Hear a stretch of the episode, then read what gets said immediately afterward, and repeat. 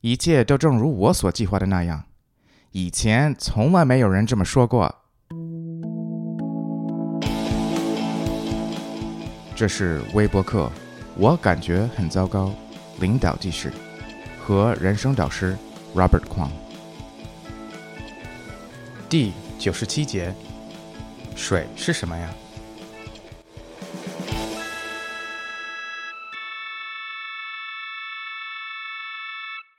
作家大卫·福斯特·华莱士曾经分享过一个关于鱼和水的故事。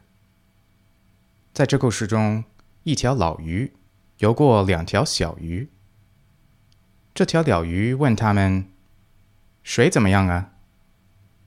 这两条小鱼被这个问题弄糊涂了。他们就问：“水是什么呀？”这个故事提醒我们的是，作为人类，我们很善于适应我们的环境。如此之多，我们也可以忘记了我们周围的事物。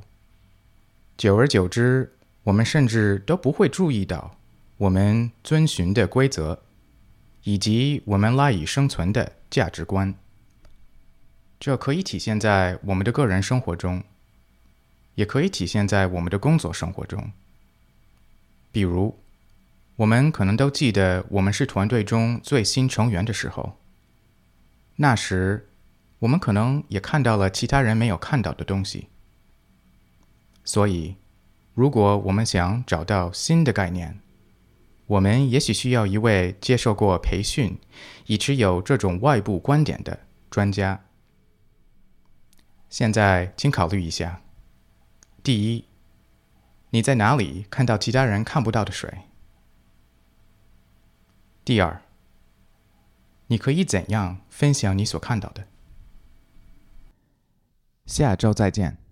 你可以在 www.robertquangcoaching.com 再关注我们。